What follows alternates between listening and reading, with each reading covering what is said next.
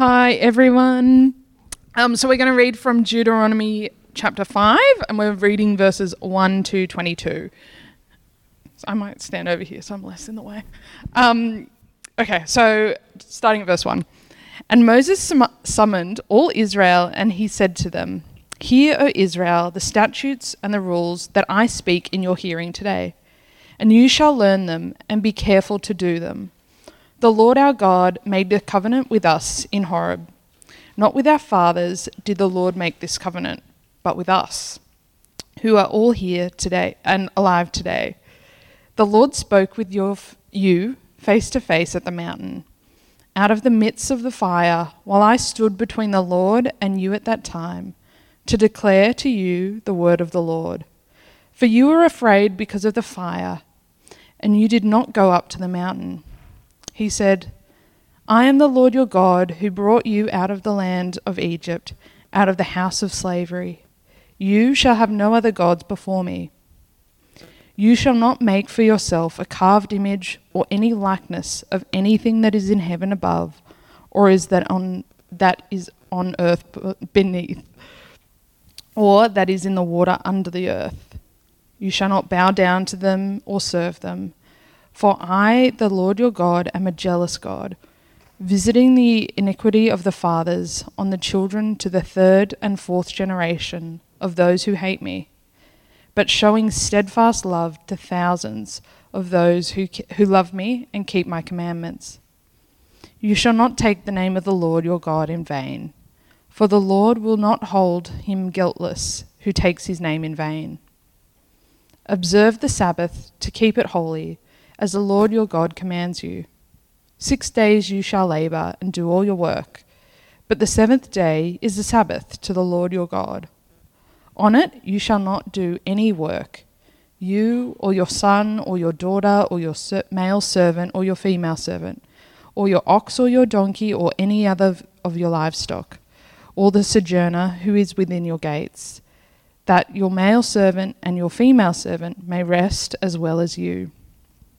You shall remember that you were a slave in the land of Egypt, and the Lord your God brought you out from there with a mighty hand and an outstretched arm.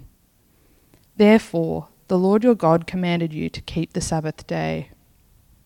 Honour your father and your mother, as the Lord your God commanded you, that your days may be long, and that it may go well with you in the land that the Lord your God is giving you. You shall not murder. You shall not commit adultery.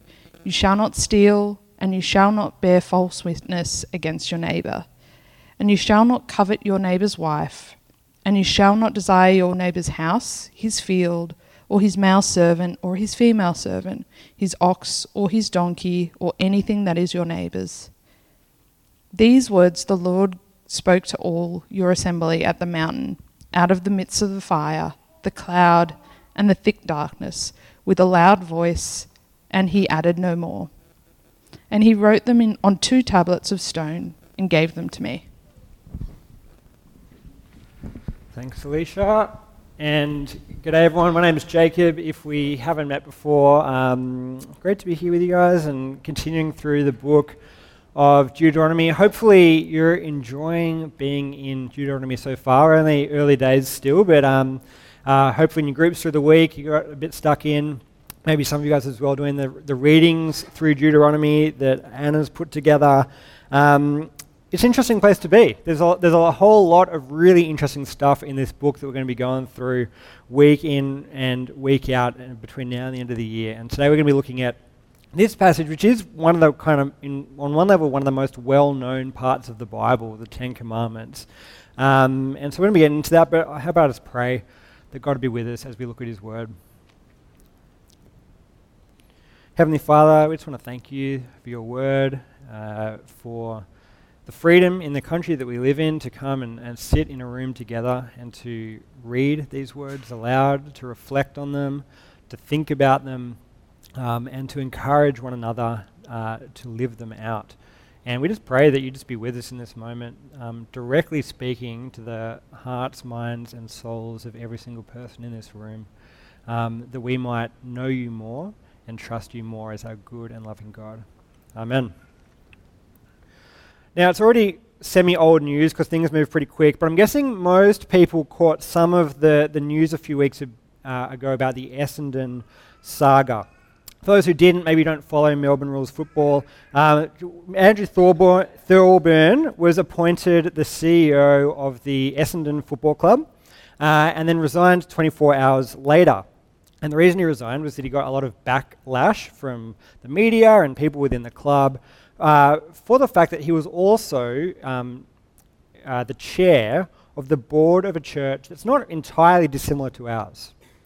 And what happened in that situation was he was, I think, given an ultimatum to really just choose between his role serving in the church and his role at the club um, because it was saying that they were at fundamentally at odds with each other. There's a whole lot of things that kind of opened up and a lot of commentary and a lot of thoughts and opinions. Um, but one of the things that, that just happened in light of what happened there was that it opened a little bit of a window to, to kind of see what people are thinking and believing in the society around us. And one of the things that I think it highlighted is that we've got a real confusion in our society around the topic of morality, where the church is at odds pretty fundamentally with the world that we inhabit. And I'm not just talking about the obvious issues, the, the things that really were kind of highlighted in, in that story was um, the church's stance on, on abortion and on same sex marriage. And it's not really that surprising that that was a kind of a, a, point of conflict between the church and the world in those, in those kind of areas. But I think more than that, one of the, one of the I guess, discussions that came out of it was more just not around, I guess, these particular issues that the church differs with the world about, but really about the nature of morality itself, something a bit more upstream. That the difference between what the church believes and what the world believes isn't just a difference about what things are right and what things are wrong, but what makes something right or wrong. There was a clip that came up on, on my Facebook um, from uh, an interview with, with Kochie on whatever morning program he, he does, um, where he was interviewing the, the pastor of the church that Andrew Thorburn was at. And it's a pretty hostile interview. You can go, go look it up. It's kind of challenging viewings in some ways. But one of the, the kind of thread of Kochie's argument was he was saying to this pastor, look, kind of just get with the times. He said that the Bible is it's a 2,000 year old document. You don't have to take it seriously. Now, I thought that was a bit ironic from the host of a morning TV program, which is about as archaic a form of communication as you can imagine, and people in glass houses and that. But, um, but his, his sentiment was echoed by a whole bunch of other people in different kind of news outlets and that kind of thing, saying the Christian position, which is the minority position in, in Australia at the moment, um, is, is out of step because it is holding to a set, a, a moral code, if you will, that is from something quite a long time ago. And that to, to hold to an absolute set of moral values that are out of step with the majority is actually what a lot of people are saying is abhorrent. And so the, the, fundamental difference between Christians and the world isn't just what you make on maybe an issue like uh, abortion, which is the example that got a lot of attention, but it's what, what do you make about morality? Where does morality come from? Who gets to, who gets to say what is right and what is wrong? Will, will it be in something fixed like, like the Bible or some other religious text? Or is, is morality and what is right and wrong something which should be updated and changed and constantly evolving? And I think most of us, if you're a person here who would describe yourself as a Christian, this is something we feel, I think, intrinsically uncomfortable about. It makes us uncomfortable that the Bible does have, in, in different parts of it, sets of laws or instructions or black and white statements of, of moral absolute, and they are often out of step with 21st century culture. We love the parts of the Bible that speak about grace and hospitality and mercy and encourage an appreciation of nature and all the many good things that are in there, but we treat the parts of the Bible that make these big moral claims a bit like a defect. It's like when you're showing someone around a car that you've got for sale, you're like, look, we've just put new tires on. Here's the service history. It's really good. We've got like, I've updated the CD player so you can plug your iPod into it. And then you get to the, you leave to the last of the issue. You're like, oh, just ignore the blood stain in the boot or whatever it is. There's just, there's just one part of your car or one part of its history that you're hoping they don't notice because there's so many things that are good about it. And I think that's what we often do with the law as Christians. It's like we've got all these great features of Christianity just don't like look under the hood too deeply in this one particular area because we don't feel comfortable about it. And so the question I want to answer today as we get into in Book of Deuteronomy, which a lot of it is going to be laws, and as we begin that section with the Ten Commandments, it's just uh, answering the simple question: Is the law good? Is the Bible's moral code like a plague on our society that just needs to be eradicated? Or is it possible that the laws that we see are actually, on one level, good and beautiful and life giving? And what I want to, what I want to hopefully show is that the, the God's law, as summed up here in the Ten Commandments, is actually the path to life. And so, if you're a note taker, I've got four clear points today. We're going the source of the law, the goodness of the law, the problem with the law, and the hope of the law.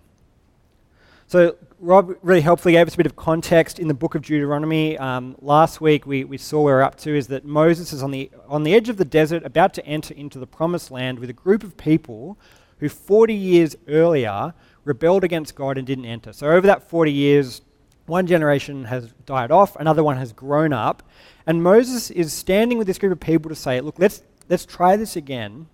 And here's some pretty clear options. There's one, one way of living, one way of acting which is going to be towards life, and there's going to be another one which is going to be repeating this cycle of judgment.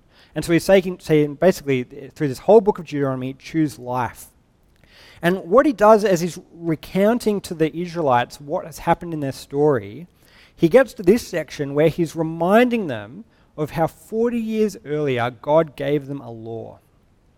And so the first thing we see is where this law comes from. So I'm going to read, reread again from verse 5. It says, And Moses summoned all Israel and said to them, Hear, O Israel, the statutes and the rules that I speak in your hearing today, and you shall learn them and be careful to do them. The Lord our God made a covenant with us in Horeb. Not with our fathers did the Lord make this covenant, but with us, who are all of us here alive today. The Lord spoke with you face to face at the mountain, out of the midst of the fire when I stood between the Lord and you at that time to declare to you the word of the Lord, for you were afraid because of the fire, and you did not go up to the mountain. So, the first thing that Moses is just trying to highlight before he gets into the actual content of the law is where this law came from. Um, because w- knowing where the law comes from is what determines whether it's something worth listening to. Uh, it matters where rules are coming from. In, in peak COVID, if you can remember back to the last couple of years, one of the things that was just a big part of that was just all the constantly changing laws that we had to fit ourselves into at different points. And there was, it was changing week by week, but there was one particular time where I think it went for quite a while, where the rule was basically you had to wear masks indoors. And you didn't have to wear them outdoors, you had to wear them indoors. I was across the rules. But it was also a time when tensions were a bit high because no one was liking wearing masks and that kind of thing. People were a bit whatever. And so uh, there's just one day I was in the car park, the outdoor car park of a shopping centre, having come out of the shops with shopping, with my wife Sarah, who gets embarrassed with this story, and we were just putting, putting, going to the car, putting the shopping away, when a lady comes up to me and says, quite angrily and aggressively, I thought, you should be wearing a mask. And so I just said, uh, excuse, excuse me, because I didn't know what was going on. And she said again, you should be wearing a mask. And so then I, because I was maybe a bit testy, so I was like, well, who says? And she said, I say. And so that, that, that got us to a bit of a roadblock in the conversation where if she had said at that point, well, you know, you may not have heard they've changed the laws this morning. You've got to wear a mask outside now. Or if she'd said, oh, look, if you look around the corner, there's a sign, you may have missed it, that says, please wear a mask in this car park. Then I would have said, oh, all right, yep, you're right, I missed it, my bad. But we hit this kind of weird, weird junction where she only appealed to herself and saying, I say, where I said, well, what is that to me? It just got really, we end up just standing there just uncomfortably with, with nowhere, nowhere to go in the conversation. In the end, just got in the car and went away. But when someone, when someone tells you to do something, it is a fair enough question to ask the question, who says? Um, to say, well, like, yeah, sure, you, anyone can have an opinion on, on what should be done or how things are, but, but, but why? And I think this is one of the challenges that our culture really has on like a, on a pretty big level. Where on one level we're in a very moral culture. We've, people have got very strong views about what is right, what is wrong, and there are plenty of things that we even just kind of really all share on a pretty, you know, universal level. Like things like that all people have human rights, or um, you know, things like you shouldn't own slaves or you shouldn't discriminate against someone because of their race. These are things we all take for granted. But one of the things that our, our society struggles with is when you press against that, and if you want to say who says, people really struggle to kind of answer, to answer the kind of underlying why between why, why should we all bend ourselves around these standards? And we live in a society where most people don't believe necessarily in, in objective truth, but that runs into problem when you really push into these areas. To, to answer the question, you know, we all agree that the Holocaust was evil, but to say why was it evil, if, an, if the answer is, well, because I feel it is, or because we all feel it is, or because we've evolved to feel it is, it comes up pretty short, I feel. So, what Moses is trying to say it, as he introduces this is that there is an actual objective standard. That's why he's evoking God here. He's saying that these commandments aren't just um, our, our best effort working together to come up with some way to live. He's not just saying this is just for he, us here in the moment, what we've decided. He's pointing to our lawgiver, some, someone, a being outside of our own kind of whims and, and, and, and preferences say there is an objective standard. There are things that are right and things that are wrong, and they're independent of culture. And so that's why he's saying, look, just remember, we actually met with God on a mountain. He appeared in fire. You heard his voice from the top of a mountain. Like, this is, this is big. This isn't just something you can take it or leave it. This is objective moral truth. That the Lord has spoken, the only one who actually has the ultimate authority to say how we should live as people, because he's the one who made us. So that's the source of the law. This is actually has its origin in the God who made us. But then Moses moves into the content of the law, and I think this is where we can just start to see the goodness of the law. Because you could have a lawgiver who gives a bad law, couldn't you? And I think a lot of people maybe feel a bit this. They say, I get the concept of God who, who gives laws, but, but what's the deal with a God who needs to give laws, who needs to boss people around? Like, what does that show about him? And I think there's a few reasons that you could have someone giving a set of rules. You could do it as a dictator to suppress freedom and to kind of grow and contain your own power and build yourself up. Or I think another familiar example would be is how a parent gives rules to their children.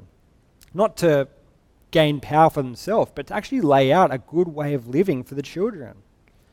And I think as we walk through the Ten Commandments, we can see this type of motivation through it, as God is motivated by it for the flourishing and goodness of this of his people and society lays out these rules. So we're just going to walk through them because it may have been a while since you've um, really even just kind of looked over the Ten Commandments. So commandment number one. It says, I am the Lord your God, who brought you out of the land of Egypt, out of the house of slavery. You shall have no other gods before me. This is an interesting commandment because it begins with a statement before it says what to do. And it's a statement of who God is. He says, I am the Lord, or literally it's I am Yahweh, God's personal name. And then he says who in relation to them. He says, I am Yahweh, your God. So it's not just any old God or any concept of God, but a personal God to the people of Israel. And it says what he's done, who brought you out of Egypt, out of the land of slavery. And it's important not just to kind of skim over this line as we get into the commands, because what God is doing before He tells these people to do anything at all, He reminds them of who He is. Because I think understanding and knowing God's character is so important as we think about His motivation in this. And He's reminding them that He's already a God who has saved. He's already a God who has shown mercy, who has rescued them, who has been generous and loving and kind to them before He's asked them to do any single thing. And it's making clear that these commands aren't the, the prerequisite for gaining God's love or gaining a relationship with Him, but for the people of Israel, it's the outflow of what God has already done in their lives. And so, what does He say in light of that? He says, You shall have no other gods before me. And some people might say, well, that's kind of vainness or pettiness on God's part, but isn't it the case that if God is the ultimate goodness, the ultimate loving being, the, the only real true God with the power to save, why would you want anything before him? He's commanding the people, like, don't go back to any other gods. You've got to remember the context for the people of Israel. They were in slavery in Egypt, a land that had a pantheon of gods for all different things. And he's saying, look, leave those behind. Don't worship anything before me. Commandment 2 builds on the first. It says, You shall not make for yourself a carved image or any likeness of anything that is heaven above, or that is on the earth beneath, or that is in the water under the sun.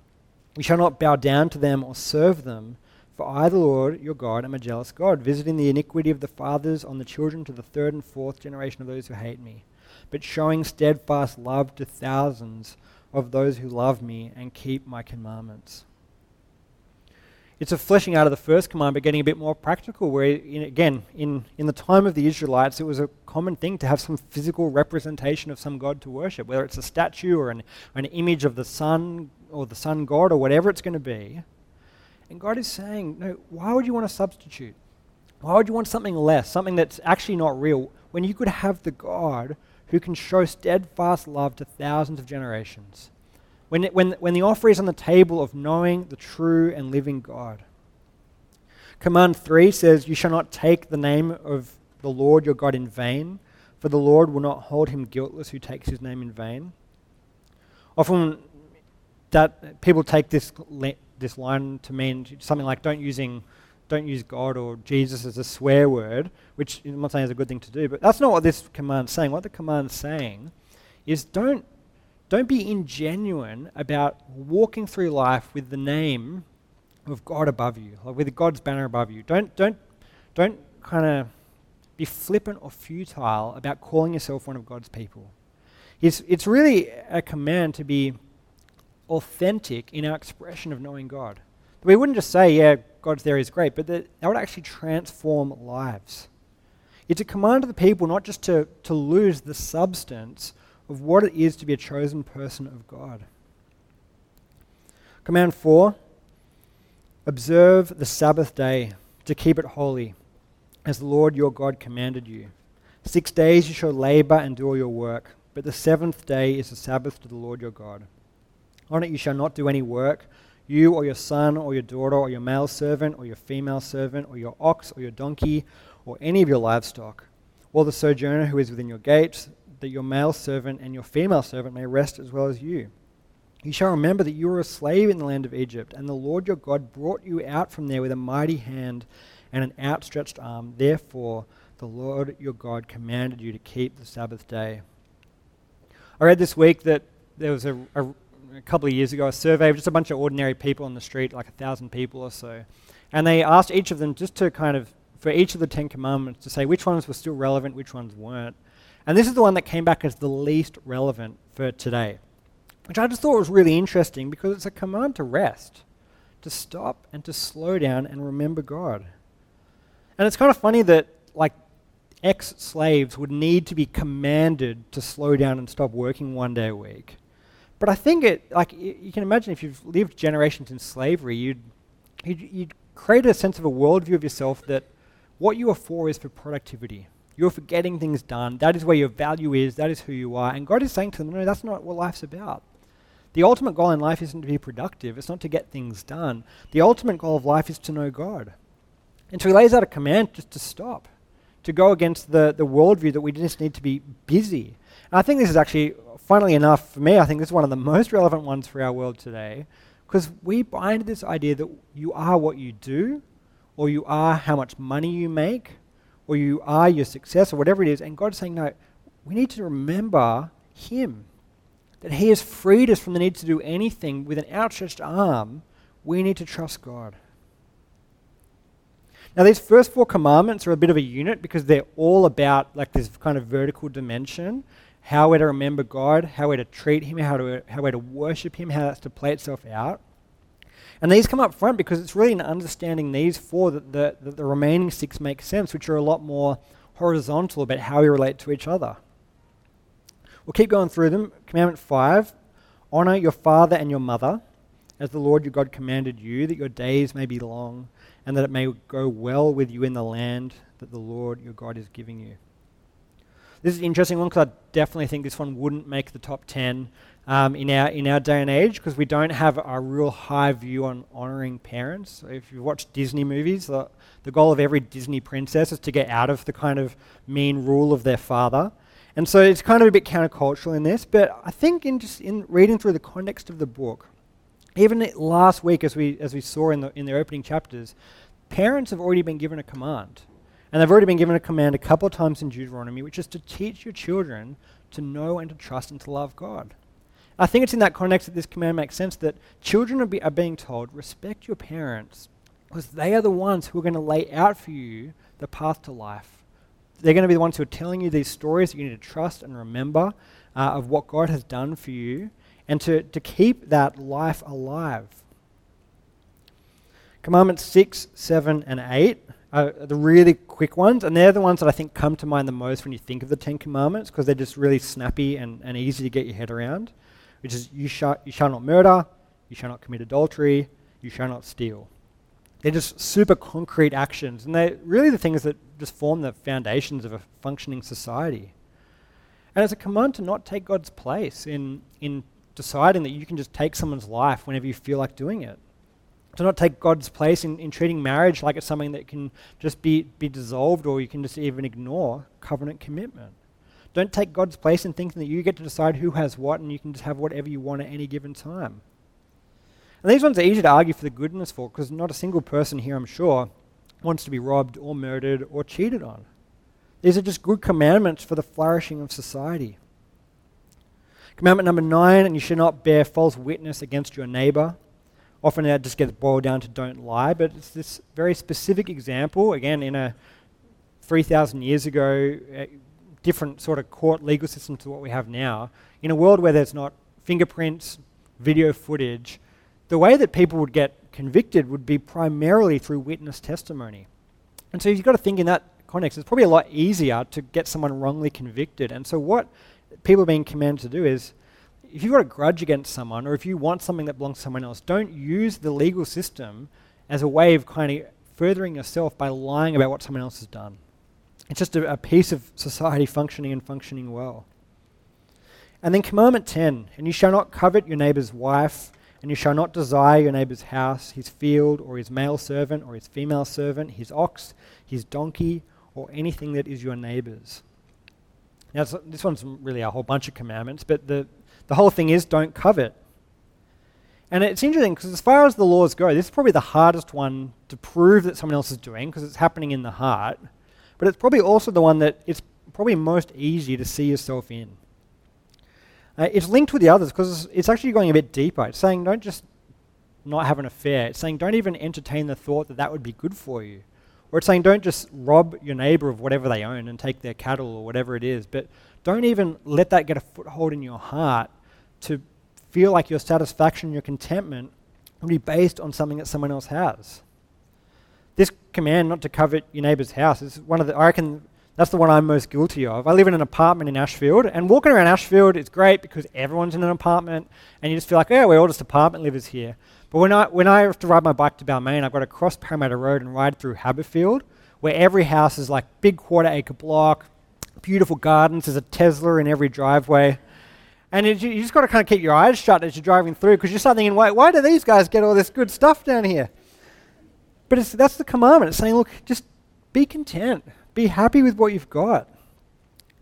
It's a hard commandment to keep, but it's a good command if you can do it. So what we see as we go through these commands is this is a, a roadmap for a healthy, good society. Can you imagine living in a world where every single one of those commandments was kept to perfection? Where you managed to do every single one of those perfectly and everyone around you, and you knew they would, there wasn't even a doubt that everyone around you would do the same thing, what would the world be like? If you're a locksmith, you're out of a job because no one would be locking doors. There'd be a lot less kids being brought up in, in broken homes. You wouldn't have to question whether you're being lied to or tricked or deceived at any point people kept the Sabbath, there'd be less burnout, there'd be less exhaustion, there'd be more time for fun and catching up with people. Parents and kids would get along. There'd be contentment. There wouldn't be advertising. There's no point in billboards or pop up ads because you can't be sold anything if you're just happy with what you've got. You'd know God intimately and personally. You wouldn't waste time serving and, and pouring energy into these things that rob you of life and satisfaction it's a, a great world. It's a great set of commands to, to, to live by. But the problem is that this isn't what the world's like, is it? That's like not at all what the world is like. The world is, if you look around, it's just a constant string of everyone breaking all these things and a whole bunch more as well. This is just 10 commands out of, out of a, a lot more you could add to the list. And that leads us to the problem of the law. And I think what I'm hoping we can see through this is that there are really two ways the law leads to life. One is that the laws themselves are good and they lead to a fruitful, um, healthy human experience to keep them, like a bit like a roadmap to the good life. But on another level, and I think this is the way that the New Testament interprets the law, is that in many ways it's more like a diagnostic tool. It's like getting an MRI. I, I've not too long ago had to go and have an MRI because I've got a bad shoulder. And I loved the experience. You get to put in earplugs and earmuffs and lie in a tube for half an hour without anyone bothering you. It's, it's really, really pleasant. so as I was just lying there enjoying myself, but then anyway, it's a crazy piece of technology because then down a few a few days later, you get given these you know images, and I, I loved getting mine out. It's just a hundred different cross sections of my shoulder, different angles, different slices, some highlighting bones, some highlighting. So you can just like s- lay these things out and just see a hundred different angles of how bad my shoulder is. and it, it gives you this kind of comprehensive picture that you just couldn't get in any other way. I think on one level that's a bit how the Ten Commandments function. Here's just, here's just 10. Here's just 10 angles that you can kind of look at your own heart, and they deeply show what state we're in. Because if you try to obey this law, it won't take long to realize that you can't. In the book of Romans, the Apostle Paul, this is writing after the time of Jesus. He's kind of exploring and thinking through this question, saying, look, if the law can't be kept, is the law a problem? And this is what he says. In Romans 7, verse 7, he says, What then shall we say? Is the law sin? By no means. Yet if it had not been for the law, I would not have known sin. For I would not have known what it is to covet if the law had not said, You shall not covet. But sin, seizing an opportunity through the commandment, produced in me all kinds of covetousness. For apart from the law, sin lies dead. If you jump ahead to verse 13, he then says, Did that which is good bring death to me?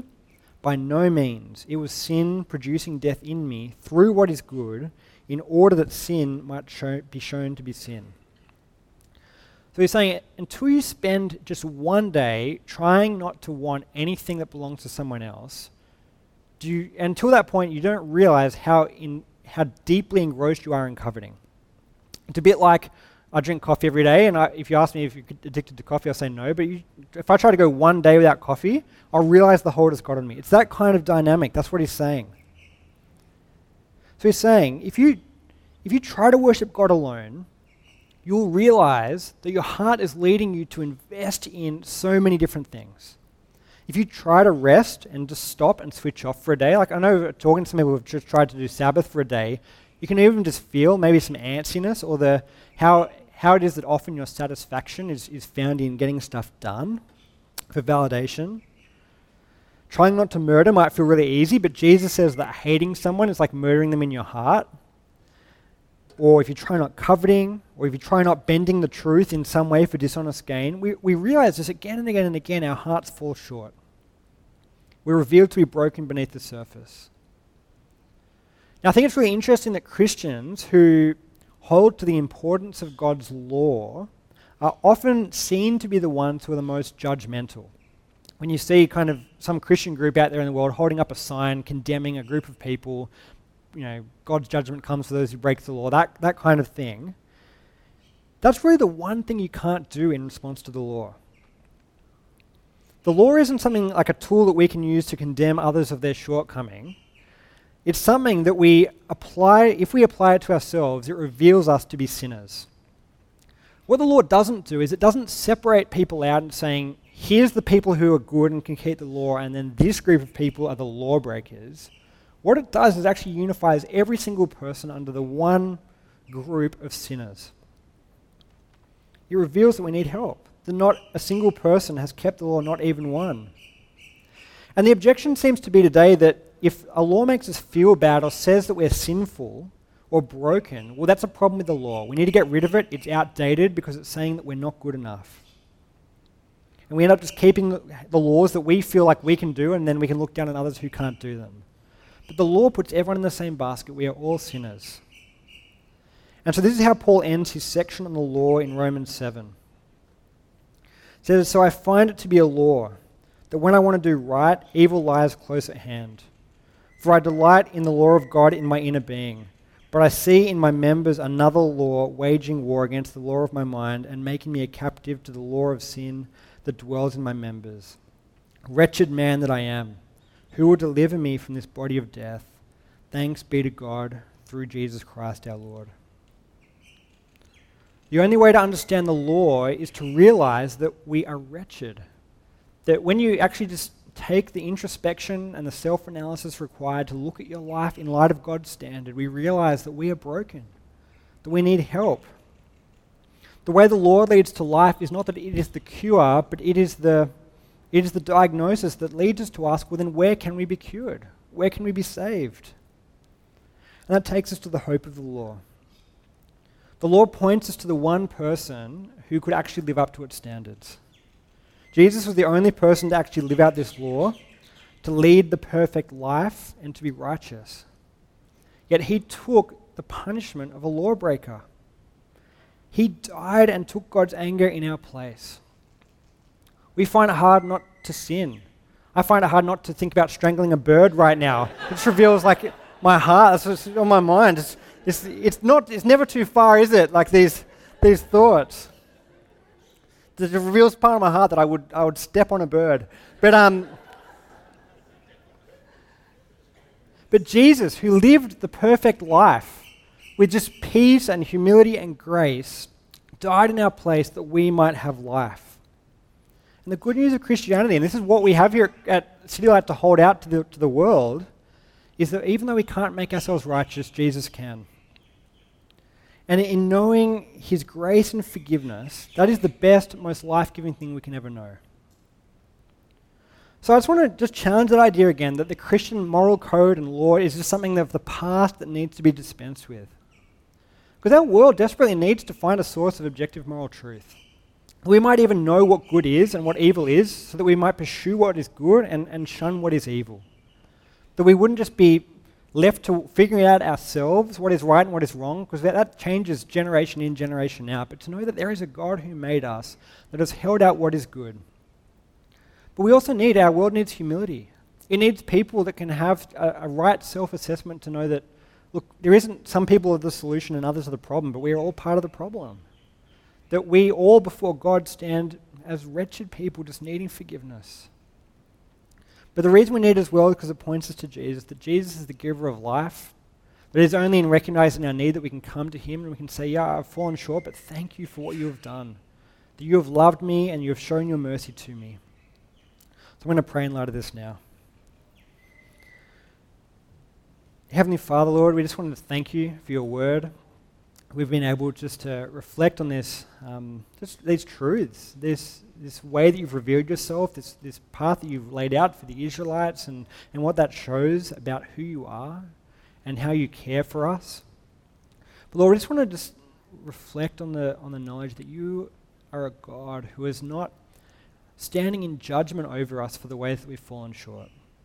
You are not a God who is frowning right now or condemning or looking down on us, but you're a God who is smiling upon us because you see us as you see your Son Jesus even though we have just these daily reminders of our own shortcomings, our failures, that you have loved us, that Jesus, the perfect one, was died in our place that we might have life. And so we just pray that we would be a humble people, that we would actually have a reputation in the world of being people of, of life and of light, not standing over others, not looking down on others, but inviting people in to see that you are a good God, that you have died for them, that you are our deepest need. And praise in Jesus' name. Amen.